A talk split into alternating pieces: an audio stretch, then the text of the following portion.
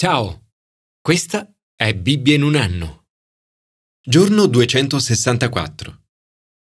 Winston Churchill è considerato il leader più grande della storia inglese.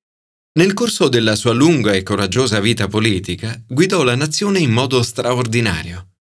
Uno degli episodi più drammatici della sua carriera avvenne durante la Prima Guerra Mondiale, quando in seguito alla disastrosa campagna dei Dardanelli dovette dare le dimissioni dal governo.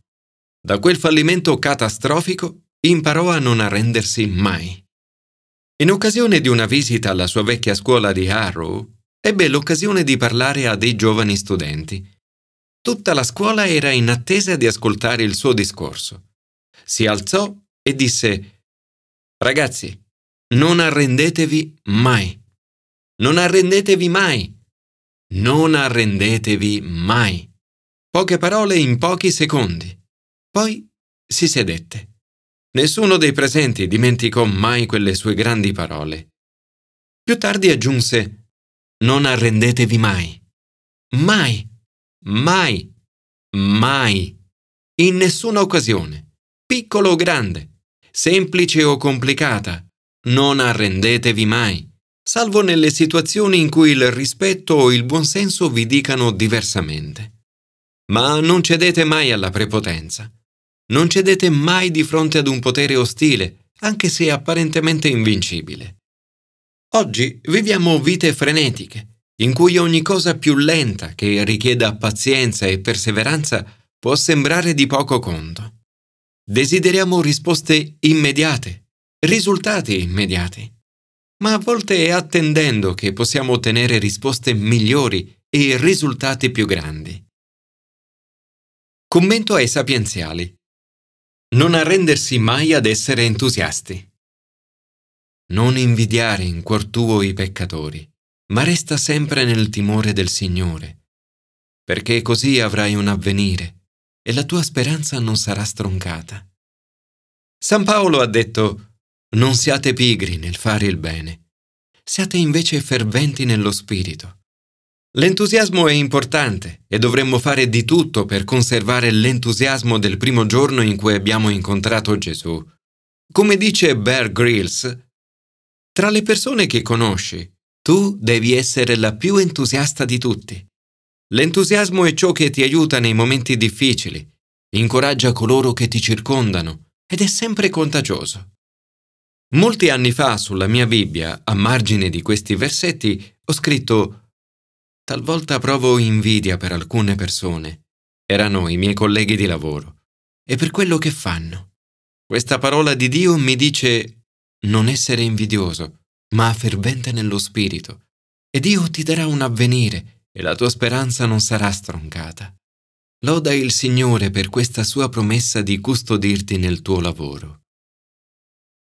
Signore, aiutami a non mancare mai di entusiasmo ed essere fervente nello spirito. Grazie perché ci hai promesso un avvenire. Commento al Nuovo Testamento. Non arrendersi mai a fare del bene.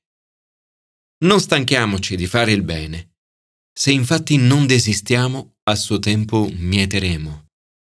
Giunto alla fine di questa lettera, Paolo incoraggia i Galati a lavorare insieme come una squadra, ad aiutare con gentilezza chi smarrisce la strada e a stare attenti a non cadere in tentazione. Ognuno è responsabile della propria vita. Ciascuno esamini invece la propria condotta. Ciascuno infatti porterà il proprio fardello. Siamo anche responsabili della vita degli altri membri del team.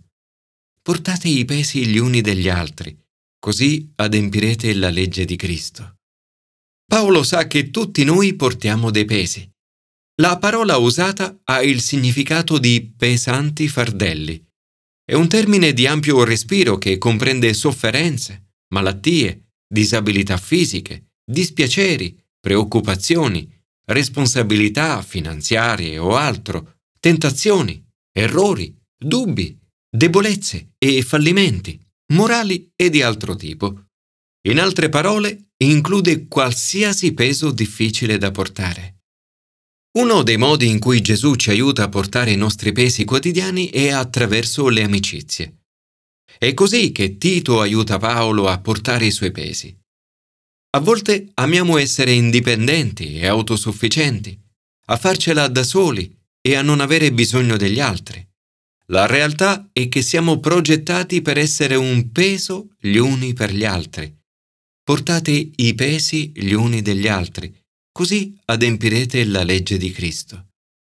Nella mia vita sono così grato per quegli amici con i quali io e Pippa siamo soliti parlare e pregare regolarmente. Amici che ci hanno aiutato nei momenti in cui i fardelli sembravano troppo pesanti per essere portati da soli. Abbiamo superato molte prove insieme, sofferto insieme e gioito insieme.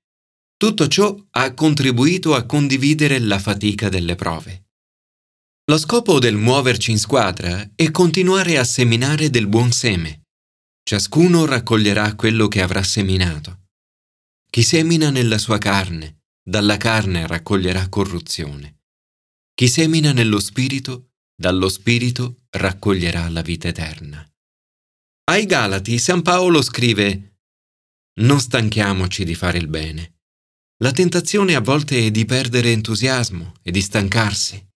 Ma la promessa è che se noi non ci arrenderemo, raccoglieremo un grande raccolto. Dovremmo invece cogliere ogni occasione per fare del bene a tutte le persone, soprattutto verso i fratelli nella fede. Oggi è molto facile scoraggiarsi. Le tentazioni ad arrendersi sono enormi. Quando semini un seme, non ti aspetti ad avere subito un risultato. Attendi con pazienza perché sai che è necessario molto tempo. A volte è solo dopo molti anni che possiamo vedere i frutti del seme seminato. Ci sono anche semi seminati i cui frutti saranno visibili solamente quando saremo in paradiso. Uno degli aspetti chiave è rimanere positivi e guardare le cose da una prospettiva eterna. Paolo non ha mai smesso di predicare il semplice messaggio della croce di Cristo. Continua ad andare avanti e a seminare. Rifiuta di aggiungere o sottrarre alcunché al messaggio. Rifiuta anche di predicare un messaggio più anacquato, cosa che gli avrebbe evitato molte persecuzioni. Di conseguenza viene perseguitato. Scrive Porto le stimmate di Gesù sul mio corpo. Signore, aiutaci a continuare nel seminare, a fare il bene e a credere alla tua promessa che se non ci arrenderemo al momento opportuno, raccoglieremo. Commento all'Antico Testamento.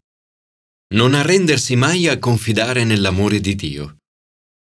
Ogni mattina Isaia attende che Dio gli parli e lo istruisca, in modo da conoscere le parole giuste per indirizzare una parola agli sfiduciati e incoraggiare coloro che sono stati tentati ad arrendersi. In questo brano incoraggia il popolo parlando dell'amore di Dio per loro e della sua compassione. Usa cinque analogie. 1. Pastore. Dio ti ama come un pastore ama le sue pecore. Come pastore di Israele, Dio fa tornare il suo popolo dall'esilio. Nel suo amore fa sì che anche gli ostacoli servano al suo scopo. Anche Gesù riprenderà questa immagine del buon pastore e la applicherà a se stesso. 2. Madre. L'amore di Dio per te è più grande dell'amore di qualsiasi madre per il proprio figlio. Si dimentica forse una donna del suo bambino, così da non commuoversi per il figlio delle sue viscere. Anche se costoro si dimenticassero, io invece non ti dimenticherò mai. 3. Incisore. Il Signore dice, Ecco, sulle palme delle mie mani ti ho disegnato. Le tue mura sono sempre davanti a me. I babilonesi usavano i tatuaggi per ricordare la persona che amavano. L'amore e l'impegno di Dio nei tuoi confronti è dimostrato dalla tua incisione sui palmi delle sue mani. 4. Conquistatore. L'amore di Dio è come un vincitore. Egli è abbastanza forte per realizzare i suoi propositi per te e per combattere contro coloro che ti opprimono. 5. Marito. La gente diceva che Dio aveva divorziato da loro a causa dei loro peccati. Dio risponde che sebbene sia stata la loro debolezza e il loro peccato a causare l'esilio, Dio è in grado di restaurare tutto. Non ha divorziato da loro e non li ha venduti come schiavi. Nessuno è troppo lontano dalla portata di Dio. Egli è sposato con il suo popolo. Il suo amore per noi è più grande di un qualsiasi amore umano tra marito e moglie. Attraverso Isaia, Dio esorta il popolo a continuare a confidare in Lui. Non saranno delusi quanti sperano in me. Preannuncia che li salverà per mezzo del suo servo sofferente. Non ho sottratto la faccia agli insulti e agli sputi. Il Signore mi assiste. Per questo non resto svergognato. Per questo rendo la mia faccia dura come pietra, sapendo di non restare confuso.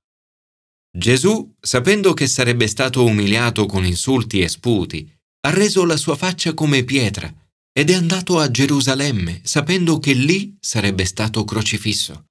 Era assolutamente determinato. Non si è arreso e Dio gli ha reso giustizia. Un fatto grande che ha portato ad una straordinaria vittoria e ad un grande raccolto.